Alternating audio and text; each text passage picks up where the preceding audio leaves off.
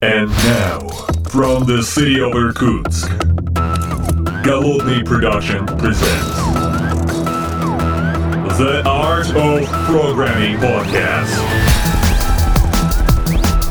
Unique, one of a kind, Siberian flavor in the world of IT.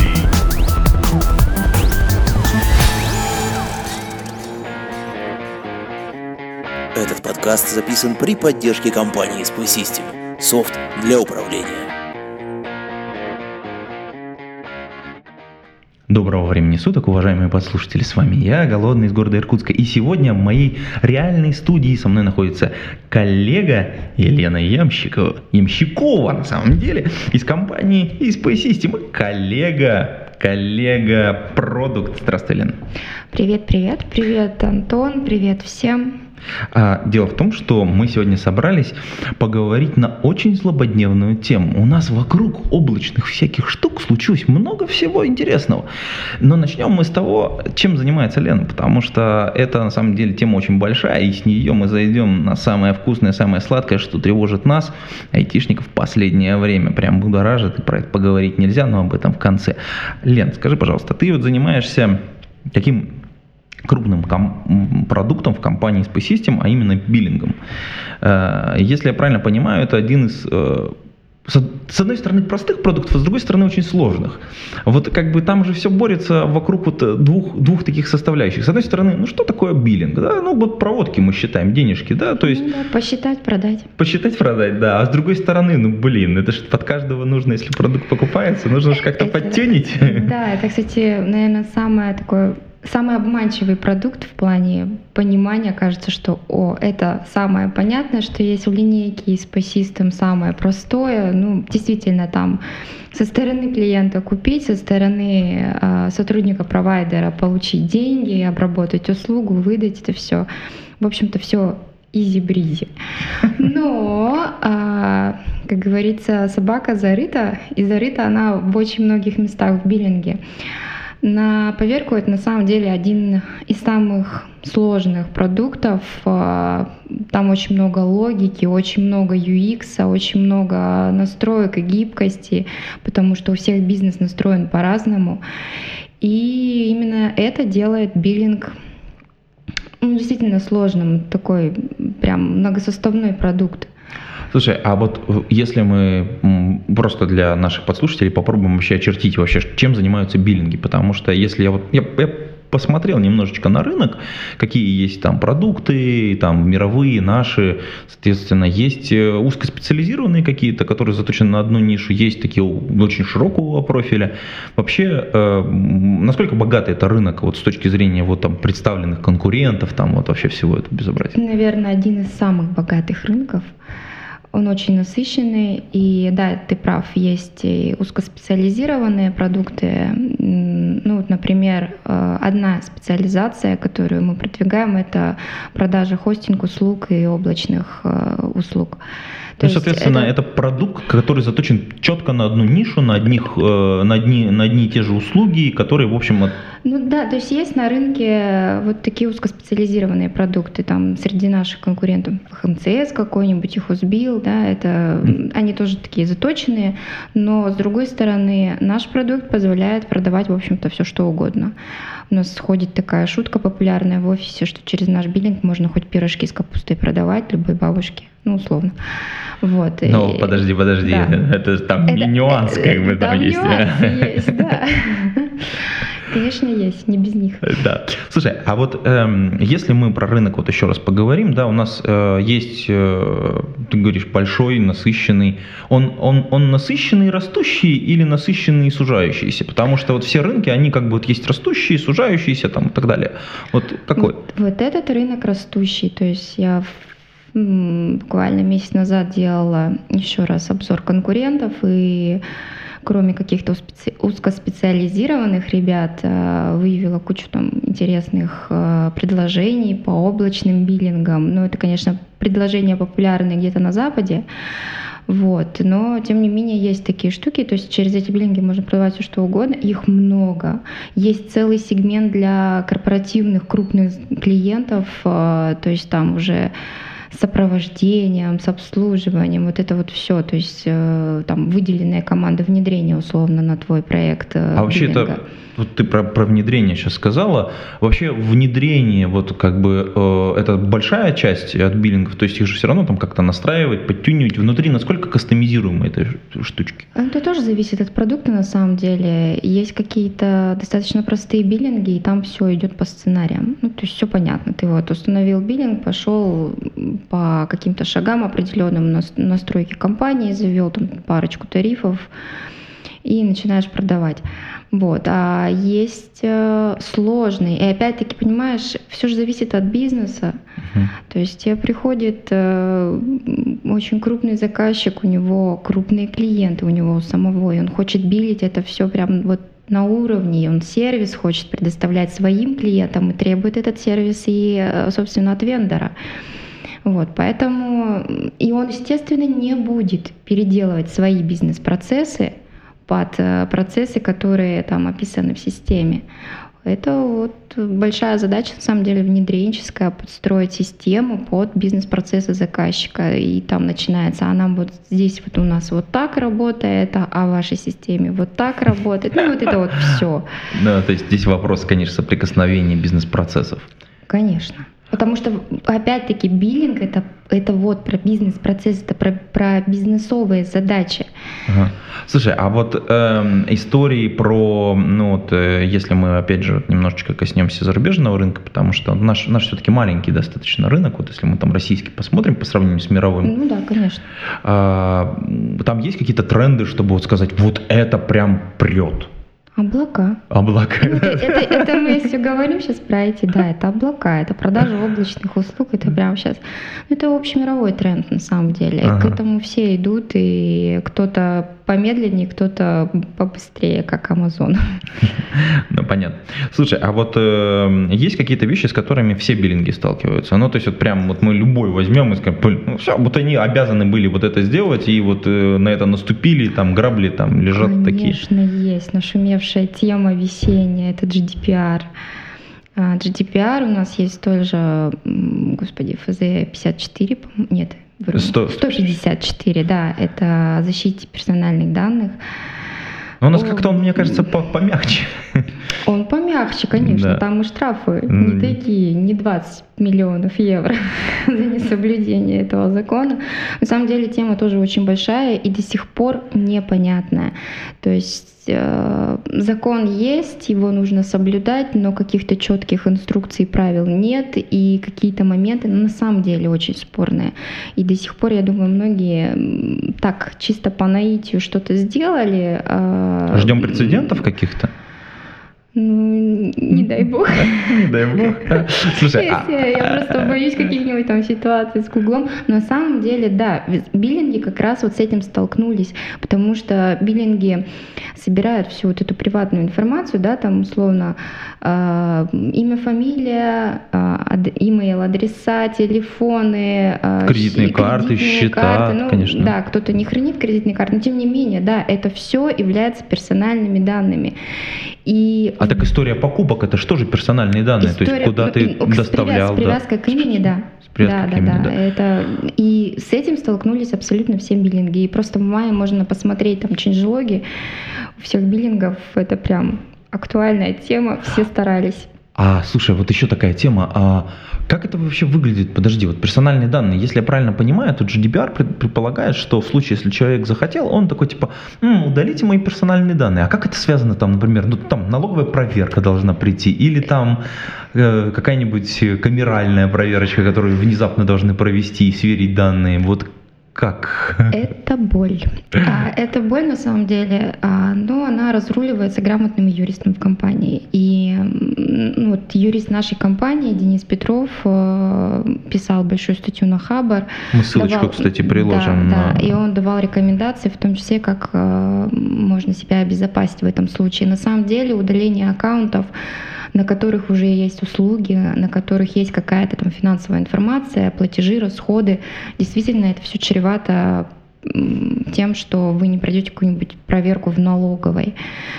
А, ну, это разруливается пользовательским соглашением, соглашением о политике конфиденциальности, да, то есть когда в документах прописано, что в каких-то случаях вы можете хранить эту информацию просто для исполнения какой-то оперативной законов, да? да, деятельности, для Мгм. исполнения там, других вещей.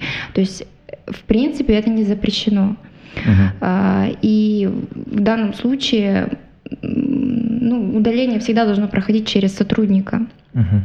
компании, чтобы понимать, можно удалить, нельзя удалить и так далее. То есть тут очень тонкий момент. С биллингами особенно, потому что очень много информации завязано, и ну вот по собственному биллингу могу сказать, что удалив э, клиента, у которого есть там услу- были услуги, были расходы, ну это прям сильно чревато. Мгм. А, слушай, а вот э, другая сторона биллинга, я понимаю, что вот мы сейчас вот э, про, про эту часть с- э, поговорили, зайдем на GDPR с другой стороны. Вот смотри, э, биллинг в том числе хранит, скорее всего, информацию, связанную с какими-то доступами к человеку. То есть, например, электронная почта, телефон, например. И, наверное, со стороны маркетинга тут тоже присутствует какая-то активность. То есть, например, мы хотим делать для того, чтобы продавать наши услуги, э, email рассылочки, смс-оповещения, там нотификации, опять же, определенные. А вообще, как это связано, вот, э, опять же, как это противоречит, не противоречит GDPR, насколько там вот э, это плотненько все? Это напрямую связано. То есть теперь мы обязаны человека уведомить о том, что ребят, мы вот ваши имейлы, там, телефоны собираем, и у нас вот есть такие маркетинговые рассылочки. Любые маркетинговые активности, с ними должен согласиться пользователь, причем в явном виде, то есть он должен поставить галочку в чекбоксе, да, и тем самым подтвердить. Никаких предустановленных галочек в таких чекбоксах быть не должно. То есть э, пользователь всегда должен иметь право в любой момент отказаться э, от э, рассылок таких, то есть зайти там какие-то настройки и сказать, что все, больше я не хочу ваш спам получать, до свидания. Снять галочку, ему действительно не должны приходить такие письма, потому что в противном случае это будет прямым нарушением закона. Мгм. Но это как бы все касается Евросоюза, да, правильно понимаю? На самом деле в нашем законе примерно плюс-минус то же самое, штрафов поменьше. А, то есть как То есть на самом деле, да, если мы соблюдаем GDPR, то мы соблюдаем наш ФЗ 154. Я помню просто, когда вот у нас э, вот этот ФЗ внедрялся, там такое войско стояло, а, мы тут заставляем людей хранить данные, это то все пятое. Потом GDPR, и все такие, блин, ну надо исполнять GDPR, да, давайте будем исполнять его. Ну, это, мне кажется, разница менталитета. Опять-таки, а, против законов Евросоюза как-то не попрешь. Ну, А, Нет, ну против наших законов тоже не попрешь на самом деле. Ты ворчишь, но соглашаешься и делаешь соответствие. Это в любом случае, потому что любое несоответствие по закону тебе грозит там, штрафами, какими-то административными и, и так далее. Ну, никто не хочет с этим сталкиваться. Поворчать, да, конечно. Слушай, а вот э, если все сделали эти обновления, вот, вот все биллинги тотально, ну, потому что терять евро-рынок, в общем, никому не захотелось, я так подозреваю. это жирный рынок. Это жирный рынок. А вот эм, как процесс обновления происходил? Ну, то есть мы здесь как бы в IT-подкасте, да? Как, как, как это все, условно говоря, у клиентов обновилось? Э, Накануне выкатили все свои обновления, сказали, ребята, у нас тут релизик с соответствием под GDPR, и все такие, воу-воу-воу, идем накатывать. Ну, это действительно было так. То есть Ск- это Сколько не спали? кто мы не спали? Мы не спали неделю точно. То есть мы там экстренно все делали, потому что тема большая. У нас еще все было завязано на общий продукт для всех наших продуктов. Это платформа Core, Core Manager. А, И, в принципе, все продукты так или иначе обрабатывают какую-то часть персональной информации, персональных данных, поэтому решили делать через Core. Это немножечко нас замедлило в моем продукте, но зато мы сделали а, поддержку GDPR во всех продуктах. Вот, поэтому, да, у нас там маленечко сроки поджимали, и действительно ребята выкладывались по полной и сделали все. Но, но мы все успели. Ну, здесь надо сказать, да, что как бы, если я правильно помню историю, как это происходило, то VSP System за, начали заниматься этим задолго до того, как вот, собственно говоря, грянул гром. И там сначала юрист поработал очень сильно, Да. потом там аналитики, все это безобразие. Было очень много непонятных э, нюансов, э, и мы садились с нашим юристом, и все эти моменты обдумывали и продумывали, а как вот здесь, а как вот так. То есть, понятное дело, что человек, когда новый, допустим, приходит и регистрируется в биллинге, мы у него это согласие так или иначе собираем. А если уже зарегистрированный пользователь, но а, явного согласия он там, допустим, не давал своего, что с этим делать? Мы вот, собственно, для таких пользователей запилили форму специальную после авторизации в первый раз, после обновления. Эти люди тоже должны были галочки проставить. То есть на самом деле работа была большая. Мы действительно заранее сели и продумывали, что и как мы будем делать. И до сих пор, до сих пор еще вопросы есть. Мы это какую-то часть э, вещей мы обрабатывать предлагаем вручную, потому что ну, мы не можем просто взять и позволить удалить того же самого пользователя с расходами. Пока так, ну, думаем над решением, как это все дело сделать красивее, элегантнее и более, так скажем, автоматизированным. Но, тем не менее, вопросы есть. Э, Основную часть мы закрыли, но еще работаем. Но здесь я просто обязан просто коснуться того момента, что мы работаем, тут много UX и все такое. Тут, Конечно. тут же э, надо отметить, что продукты, вот такие как биллинг, они а, эволюционируют очень медленно. То есть, как бы вот есть как бы базовая платформа, и потом постепенно, постепенно там, ну, соответственно, и меняется интерфейс, и меняется, Наращивается функционал. наращивается функциональность, конечно. А вот эм, эм, если я правильно понимаю, что сейчас у компании SP System есть пятые продукты, есть вот сейчас кусочек шестого как бы биллинга. А насколько там все с этим интересно продвигается, как, как вот эти вот новые фичи э, случаются в шестых продуктах, как они мигрируют в пятый, как это происходит в биллингах? А, Ну, на самом деле сейчас все новые фичи выпускаются все-таки в шестерке Мгм. клиентской части, потому что пятерка тоже требует нас очень много сил на поддержание, и хочется все-таки делать что-то новое, а не бесконечно поддерживать старое. Никому не секрет, да, что биллинг все-таки требует и UX развития, и развития в целом как продукта, и обновления логики, поэтому мы сейчас стараемся э, делать именно так. Все новые фичи выходят в шестерке, в пятерке их нет, и это, я думаю, что это логично, потому что это уже старая версия продукта. Вот, и такими вот итерациями будем двигаться постепенно. Сейчас у нас в планах э, развитие админки, ну там прям будет все очень глобально. Очень глобально. да. Очень глобально. Слушай, ну обязательно, как только мы коснемся админки, отдельно, ну, соответственно, мы запилим подкаст на эту тему. Окей. Кстати, по поводу UX хочу сказать, что если вот нас слушают туркутяне, то у них есть уникальный шанс. 2 ноября э, будет э, специальный метап, ссылочку я приложу, куда можно прийти и послушать, как на самом деле внутри компании SP System развивается UX, какую работу люди проделывают для того, чтобы поменять UX-процессы, сделать новые продукты, вообще как перестроить работу. И биллинг это был первый продукт, на котором начали это все делать. И на самом деле вот шестые продукты, та клиентская часть, которая сейчас уже сделана, она сделана вот, вот в процессе становления этих продуктов. Вы можете прийти и узнать, как это все происходило 2 ноября. Ссылочка в шоу-нотах. А сейчас хочется вернуться еще раз к биллингам, потому что есть еще одна очень важная тема, связанная с нашей страной. А, смотри, а, у нас не так давно ввели цифровые кассы.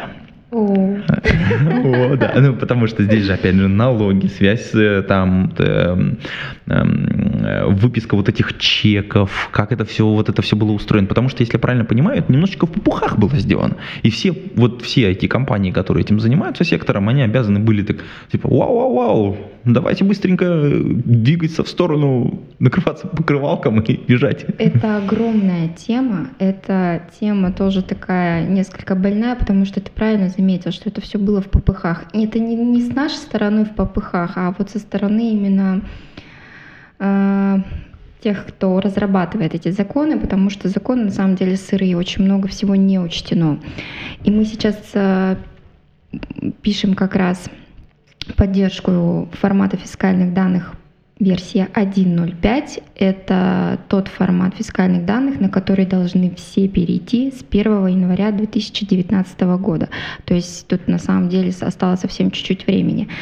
Что там, и, 30, 30 октября, да? Да, и у нас действительно там чуть ли не таймер обратного отсчета. Тема огромная и тема страшная, потому что до сих пор нам никто официально даже не дал никаких объяснений, разъяснений, как билить услуги, как э, билить услуги на ежедневном списании. Есть услуги э, с почасовым биллингом. Такие, как выдавать на это все чеки, вообще темный лес. И мы сейчас э, совместно с нашей бухгалтерией, с финансовым директором вот этот вопрос тоже прорабатывали задолго до начала разработки. И ну, таких вещей просто, ну, даже нет, не описаны они ни в законе, нигде не описаны. И официальные письма, которые были отправлены, я точно не помню, то ли куда-то в Министерство финансов, то ли в налоговую. Ну, понятно. Да, да, да. По адресу. Никаких ответов мы не получили. Поэтому мы проработали схему, естественно, с учетом законов, которые мы там уже чуть ли не выучили. Вот, и э, будем вот эту вот пилить поддержку. Там на самом деле все очень сложно. То есть э, нужно будет выдавать чек на авансовые поступления, на любую предоплату. Мы должны будем обязаны выдать чек клиенту, физическому лицу. И на фактический расчет. То есть услуга была оказана, Ага. И вот в этот период мы тоже должны выдать чек. А, что услуга, то есть Фактически, если мы говорим о том, а, что клиент пополняет какой-то лицевой баланс, ага. то мы ему должны будем выдать чек не один раз на пополнение баланса, а несколько раз. Ага. То есть один на пополнение баланса и второй по мере расчета Какая-то прям. А, да. А, к чему это приведет? Ну, это приведет фактически к той же самой отчетности, что есть с юридическими лицами. Ага. То есть юридические лица, с ними расчеты закрываются актами, эти акты все тоже там подшиваются, отправляются в налоговую, а здесь мы, в общем-то, в режиме онлайн все эти документы отправляем налоговые, ну, налоговую. они их обрабатывают, да, и сводят там дебет с кредитом. Вот у них реально бигдата начинается, прям, слышите, это, вообще же капец. Я даже не представляю, как они это все будут обрабатывать. И у нас есть такое подозрение, что, в принципе, и налоговая не совсем понимает вообще, что будет происходить. Ну, правда, потому что когда стали это все дело обрабатывать, это просто, это нечто, конечно. Такое впечатление, что вот э, с этими законами происходит одна очень э, понятная для крупных корпораций тема. Приходит кто-то, ну, такой вот, э, ну, пробивной, такой говорит, а давайте сделаем вот это. Он такой наброс делает и уходит. А там такие, блин, надо делать, надо делать, давайте сделаем. Вот что-то, что-то вот первое приближение какое-то появляется, понимание, что же можно вот в этом направлении сделать. А потом, когда вот на это можно посмотреть уже, такие, да, надо подправить, потому что мы имели в виду не это. И вот... Я вот вообще этих ситуаций всех боюсь. И знаешь, сейчас вот когда занимаемся разработкой поддержки FFD 1.05, разговариваем с разработчиками, я такая говорю, слушай, а давай вот сразу вот это предусмотрим. И я вот вангую, что к 1 июля следующего года они ведут это в обязаловку. Мы хихикаем, но на самом деле э, ничего смешного нет, потому что так оно примерно все и происходит. Ну да, надо напомнить нашим подслушателям, что все вот эти законы, они имеют э, такой временной диапазон, что вот для вот такого типа лиц, такой деятельности вот вводим сначала там с такого-то времени такой тип обработки, потом для такого-то типа лиц с такого то времени обработку, ну и так далее. И там ужесточение и уплотнение, так сказать. Да, а еще интересная тема повышения НДС до 20%. О, это... С 1 января я просто сейчас... Э, мы уже обсуждали эту тему с разработчиками, что у нас там будет тоже таймер, когда вот 1 января по серверному времени мы включаем эту ставку 20% в России. Ну, на самом деле не смешно, примерно так и будет. Примерно так и будет. Ну, я думаю, что мы потом можем разобрать, там, там же нужно с 1 января в каждом часовом поясе. Да. А слушай, а как это в, в облачных услугах? Это по месту я оказания? А, ты... То есть там вообще все зло. Я вообще просто, меня, меня радуют все эти законы. Вот. Угу. Ну, естественно, 1 января все услуги, там, допустим, у хостинг-провайдеров, да, выданные на месяц вперед, они будут работать, они будут билиться, и здесь нужно будет учитывать вот эту новую уже ставку, то есть там прям я чувствую, что будет весело.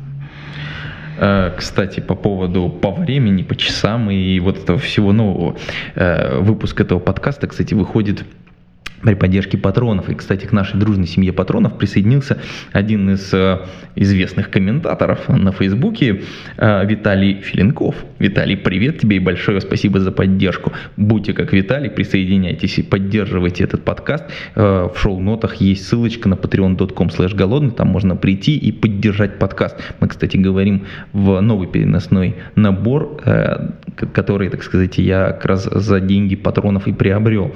Э, поддерживайте этот подкаст, становитесь патронами. А мы продолжим по поводу э, облачных услуг, потому что мы так удачно зашли в эту тему. У нас тут есть две больших новости, которые мы просто не можем обойти мимо. Ну, во-первых, новость, которую уже все обсудили, а мы просто должны немножечко вокруг нее потанцевать, потому что в этом подкасте мы буквально чуть-чуть ее касались, а именно Яндекс Облако появился. Яндекс выпустил свой, свой продукт, эм, ну, можно сказать, на внутренних ресурсах в некотором смысле, э, стал провайдером облачных услуг. То есть, как ты говорила, вот это вот вся, весь тренд восходящий э, во всем мире, что облака растут, хочется оказывать, утилизировать в некотором смысле мощности, и вот Яндекс тоже присоединился к этому объему. Что ты думаешь по этому поводу? Яндекс не могли обойти просто эту тему стороной. Это ж, это ж такой жирный кусок пирога. Ну, тем более наши законы защищают немножечко да. наш рынок. С э, дата-центрами в России выйти на российский рынок с облачными технологиями. Ну, действительно, это тренд, и, в принципе, Яндекс все правильно делает, пробует новые рынки и кстати, эта осень богатая на Яндекс, потому что у Яндекса, по-моему, вышел новый продукт Яндекс Драйв. Это каршеринг в Москве и в Санкт-Петербурге. Что-то у них достаточно много уже машин. Вот, но это просто как бы вот два продукта, которые вот э, нам, мне попались. Я тут просто ездил по конференции, мы как раз заметил э, на улицах Москвы и Санкт-Петербурга замечательные машинки Яндекс Драйв. Ну, то показ... есть типа аренда да, автомобилей? Да, такая, можно, так сказать, арендовать машинку и поездить. Здесь они тоже каким-то образом утилизируют э, некоторые свои внутренние продукты, то есть Яндекс Такси дальше развивается, по большому счету, та же самая компания делает. Надо отметить, что они как и с Яндекс Такси поступают, то есть сначала сделали карты как инфраструктуру, начали оказывать пользователям сервис, потом и пробки появились, а потом, а, хм, можно же сделать классный сервис Яндекс Такси. Яндекс Такси на Яндекс Картах, Яндекс Пробках. Отлично. И вот у них появился новый сервис, они там как-то вокруг этого всего потанцевали и дальше развивают этот рынок. Кстати, мы как-то в подкасте, в одном из левых подкастов обсуждали поглощение Uber. Ну, в смысле, там Uber решил, что не-не-не, Яндекс в России, не, это что-то маленький какой-то рынок, давайте мы просто продадим им долю и как-то и все. Вот. Но с Яндекс Облаком произошла та же самая история. Они фактически на внутренних своих ресурсах э, внутренний свой продукт, по большому счету, как и Amazon, вытащили наружу. Ну, грех не монетизировать то, что можно монетизировать, мне кажется. Ну да, к тому же есть ресурсы, люди да, уже есть готовы. ресурсы, люди, команда, компетенции, почему бы и нет. Ну, тем более, я так понимаю, что сейчас это, скажем так, в таком пилотном еще режиме работает. Ну, Поправь меня. Не-не-не, не, ты права, конечно, да. Если вот кто-то получил уже доступ, мы тут, мы, мы тут дружно поржали, конечно, над тем, как там внутри все сделано. Ну, там всегда, когда новый продукт выходит, э, ты смотришь на интерфейсы, смотришь на то, как внутри сделаны услуги, как что к чему привязано, как что оказывается, и ты понимаешь, что вот тут ты бы думал точно так же, а ну, как бы потом пришлось все переделать. И вот Яндекс находится вот в такой замечательной стадии, когда уже пользователи смотрят на продукт. Это на самом деле очень круто. Наша продуктовая работа, на самом деле, когда мы выкатили что-то на пользователя и смотрим обратную реакцию, типа, а что там, как там, и начинаем подглядывать. Собираете первый фидбэк. Собираем первый фидбэк. Кстати, очень интересная тема. Мы внутри компании, а в том числе, как и все продуктовые компании, собираем всякую аналитику. Яндекс аналитику, там, Google аналитику, всякие веб-визоры и так далее, ну, вот в тех продуктах, в которых мы пытаемся это делать. Ну, любые продукты пытаются это делать, в любых продуктах, особенно в тех, которые новые продукты или в тех фичах, которые они пытаются делать, проводить в различные АБ-тестирования. Яндекс, мне кажется, сейчас занимается именно этим. Он именно этим занимается. Тебе могу просто уверить. Потому что, ну, действительно, это так, еще пока продукт не приносит деньги, это сейчас такая альфа, которую выкатили, смотрят реакцию, собирают пожелания, думают, где доработать и что еще сделать. Вот, то есть это однозначно именно так и происходит сейчас. Ну, есть мнение, что там есть достаточно большая команда из старых бойцов, приверженных Яндексу, которые, соответственно, пилят этот продукт.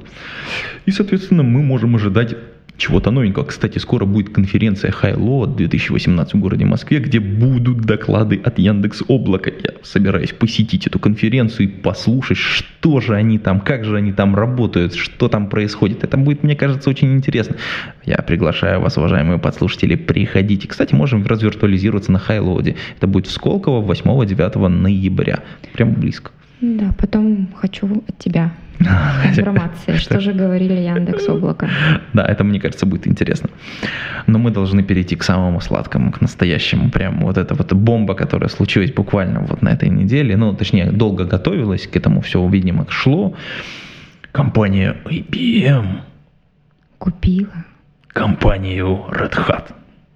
Да, это, наверное, та новость, которая просто взорвала IT-общественность.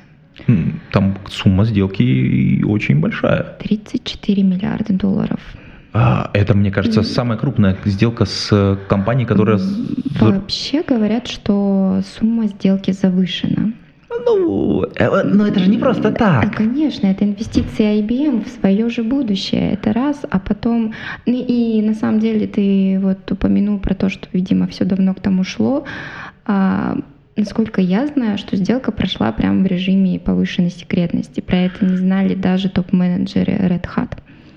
Ну, тут э, они давно заигрывали, то есть вот надо понимать, что... Они давно являются партнерами, и насколько я помню, у них есть совместные проекты, то есть у IBM и с Red Hat.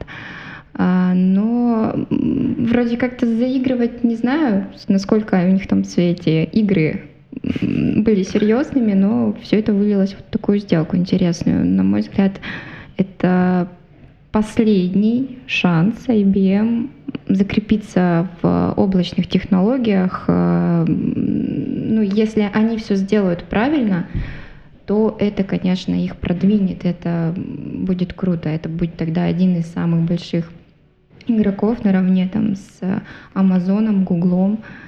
Угу. Это то есть, то есть это попытка как бы с, получить, стать им облачным провайдером одним, ну, то, короче, в это топчик попытаться. Закреп, да, закрепиться в топчике на самом деле.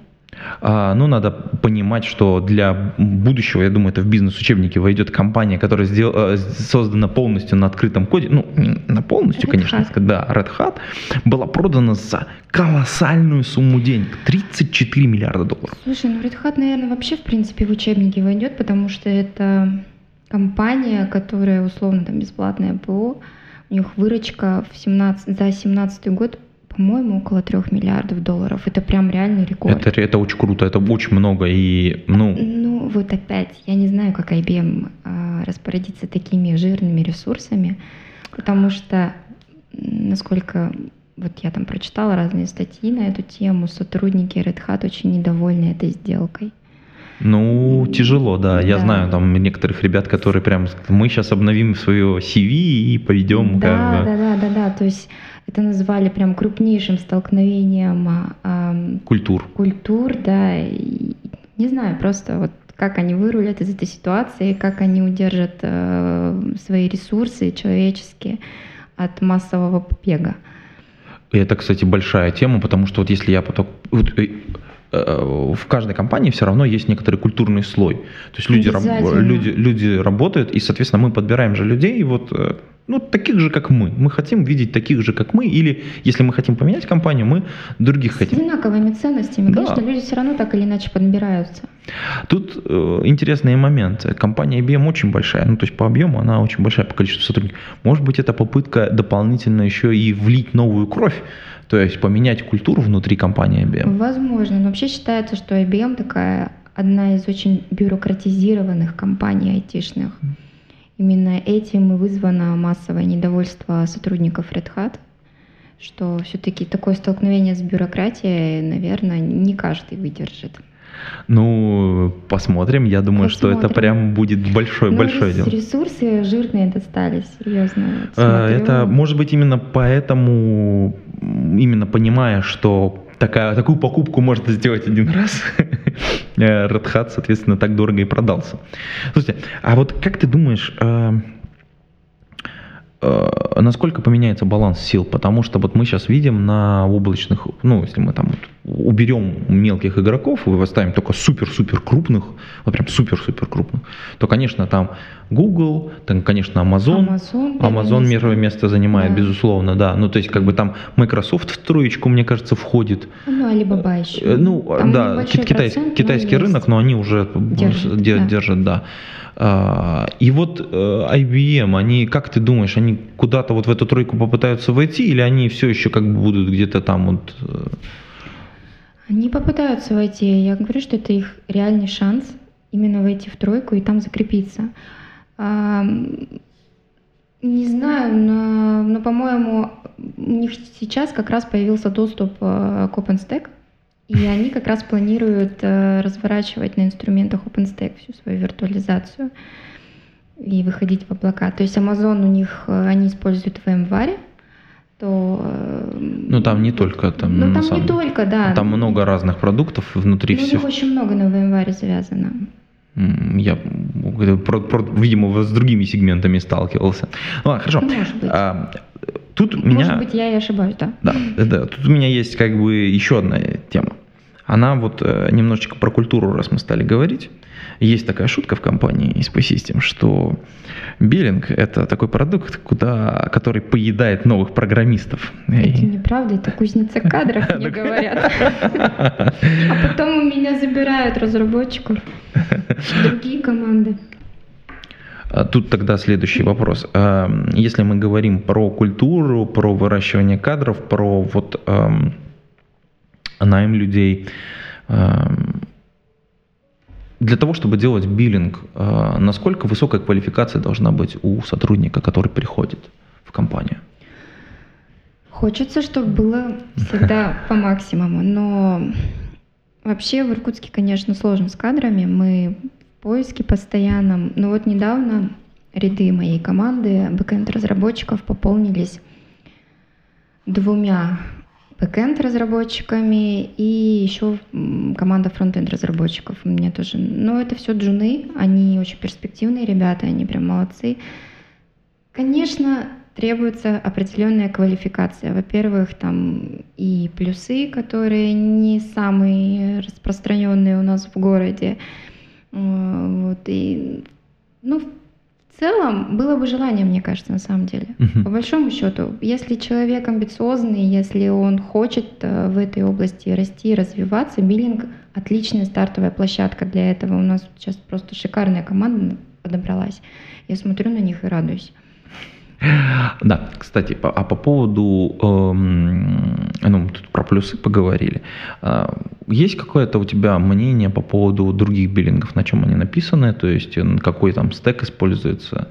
Честно, даже не интересовалась этим вопросом. Это все на компетенции моих тимлидов со стороны фронта и бэкэнда. Мгм. Вот. То есть пока нету такого понимания. Ну, я думаю, что на самом-то деле это и не так уж и важно. Главное, чтобы продукт был классным, чтобы он был удобным, чтобы он был гибким, чтобы UX был крутым, чтобы люди приходили и не задавали вопросов, как мне там что настроить. А вот это очень важно. Слушай, тогда я последний еще такой вброшу историю. Ты упомянула немножечко левее, что есть продукты, а, биллинги именно как продукты а, облачные. То есть есть какая-то такая категория облачных биллингов. А насколько они популярны, насколько они растут? Потому что биллинг такая, ну, коммерческая информация, хочется ее поближе к себе держать. М, Вообще в нашей стране они не популярны. Потому что это как раз коммерческая информация, которую ты хочешь держать к себе поближе, а не отдавать куда-то в облако. У нас вообще очень интересное отношение к облакам, но за последнее время это отношение немножко получше стало. Вот. А на Западе это популярные решения. М, Ну, порядка 15 я вот так вот сходу нашла очень просто. Они не какие-то узкоспециализированные, ты, в принципе, через них можешь продавать там что угодно. Вот там все интеграции — это бухгалтерские системы, платежные шлюзы, ну, такое как бы uh-huh. элементарные необходимые вещи в биллинге. Вот, поэтому популярные. А, э, ну, просто тебе облачный биллинг дает быстрый старт. На самом деле, быстрый старт, ты только делаешь настройку, а если еще там купил какое-нибудь сопровождение а там, первичная настройка, конфигурация там, и так далее, то это тебе дает реальный быстрый старт uh-huh. в твоем бизнесе. То есть ты все настроил и получаешь деньги. Все понятно. Слушай, а вот э, по поводу вот этой быстрой настройки, вот этой быстрой интеграции, тоже интересный момент. Эм, облачные вот эти вот продукты, они предполагают, что пользователь не очень квалифицирован или это новый бизнес. Это, это, это как показатель того, что новые бизнесы растут и появляются, или это как бы просто такой сегмент рынка? Вообще интересная такая есть статистика о том, что люди перестали в Гугле искать, как настроить почтовый сервер, например, да, или там как настроить веб-сервер. Поиски все простые. Хочу создать сайт. То есть логика идет к тому, что я не хочу разбираться с какими-то технологиями, люди, да, они не айтишники в большинстве своем, те же бизнесмены, да, они там открыли какое-то свое дело, они хотят э, все это дело оформить, завернуть на сайт, подключить к нему биллинг и все, и жить себе, и не заморачиваться. Поэтому э, я думаю, что это сегмент такой, а Просто... спрос рождает предложение, поэтому тут все просто. Ну, здесь дальше взгляд. продуктовая работа. Да, да, да, там дальше продуктовая работа. Люди хотят, люди получили.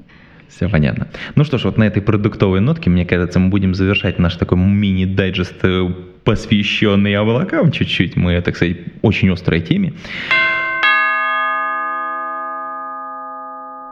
Выпуск этого подкаста поддержан патронами Александр Кирюшин, B7W, Big B, Дмитрий Мирошниченко, Эдуард Матвеев, Федор Русак, Григорий Пивовар, Константин Коврижных, Константин Петров, Лагуновский Иван, Лео Капанин, Михаил Гайдамака, Нейкист, Никабуру, Павел Дробушевич, Павел Ситников, Сергей Киселев, Сергей Винярский, Сергей Жук, Василий Галкин, Виталий Филинков – Евгений Власов, Никита Ложников и Семочкин Максим. Коллеги, спасибо вам большое за поддержку, а вы, уважаемые подслушатели, можете легко стать патронами. Пойдите на patreon.com слэш голодный и поддержите выпуск этого и других подкастов. Это очень просто. Ссылочка в шоу-нотах. А на этом будем прощаться с вами, уважаемые подслушатели. Мы обязательно с Еленой еще встретимся и поговорим. Но пока до скорых встреч. Пейте кофе, пишите Java. Пока-пока. Всем пока-пока.